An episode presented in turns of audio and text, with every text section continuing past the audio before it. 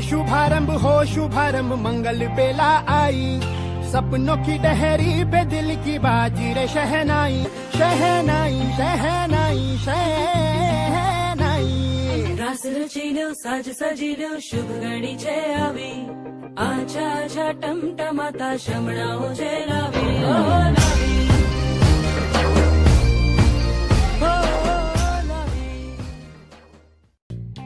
hello people welcome back to the Gujarati podcast હું છું તમારો સાહિલ અને તમારા બધા જ લોકોનું આજે બે હજાર અને એકવીસમાં દહે દિલથી સ્વાગત કરી રહ્યો છું.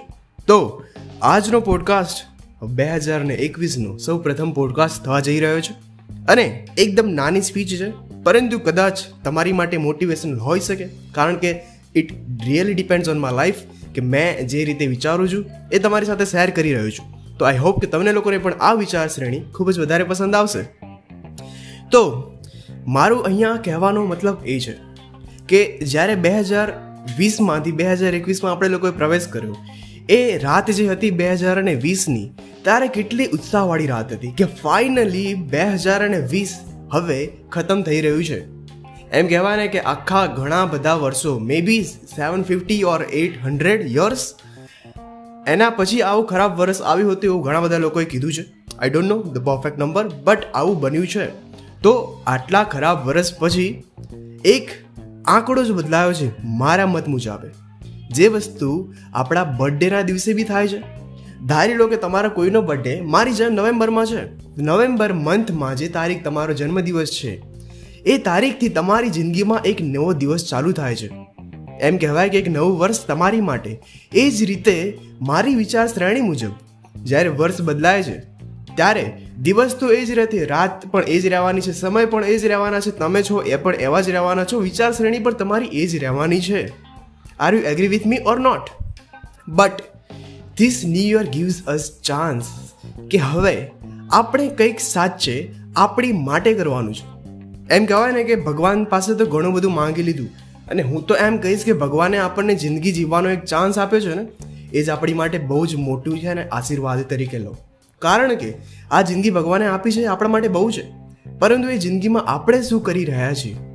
કદાચ ધેટ ઇઝ યોર લાઈફ કદાચ અહીંયા હું એમ કહેવા માગું છું કે you have to promise to yourself that you are going to change this year and you are going to make this year for yourself એમ કહેવાય ને કે રિઝોલ્યુશન દિવાળીમાં. આપણું જ્યારે ગુજરાતીઓનું વર્ષ આવે વર્ષગાંઠ આવે, એમ કહેવાય, ત્યારે આપણે ઘણા બધા વિચાર કરીએ કે હું તો આ વર્ષમાં આ કરીશ તે કરીશ.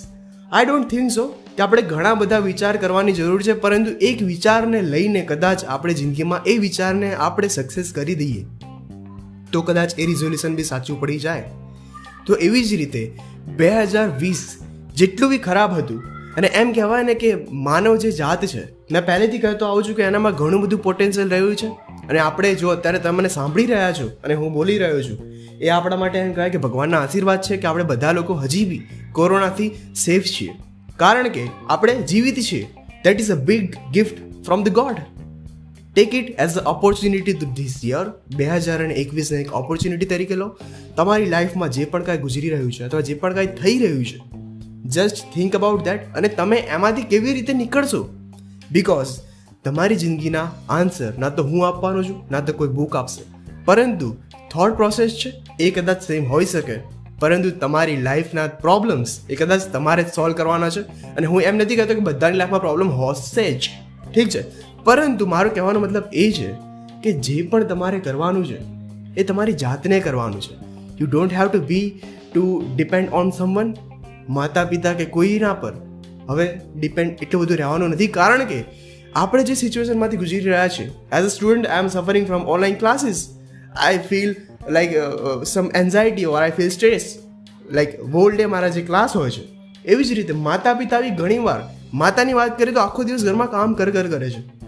પિતાની વાત કરીએ તો આખો દિવસ જોબનો સ્ટ્રેસ ઘણા બધાની જોબ જતી રહેશે તો એનો સ્ટ્રેસ બિઝનેસનો સ્ટ્રેસ ગ્રાહકીનો સ્ટ્રેસ ઘણી બધી વસ્તુઓ આપણા લાઈફમાંથી ગુજરી રહી છે. પરંતુ ઓલ આર સફરિંગ ના. તો we have to think about that and આ જે નવું વર્ષ આપણી લાઈફમાં આવ્યું છે, એને આપણે ચોક્કસ એક વિચાર એવો કરીએ કે જે આપણા માટે બી સારો રહે, આપણા ફેમિલી માટે અને આપણા દેશ માટે પણ સારો રહે. તો આજ માટે આટલું રાખીએ છીએ. Happy new year to you and your family હું છું તમારો સાહિલ અને ફરીથી જોડાઈશું બીજા એક પોડકાસ્ટની સાથે. ત્યાં સુધી સ્ટે સેફ સ્ટે હોમ ચલો બાય ટેક કેર ફરીથી મળીશું. બાય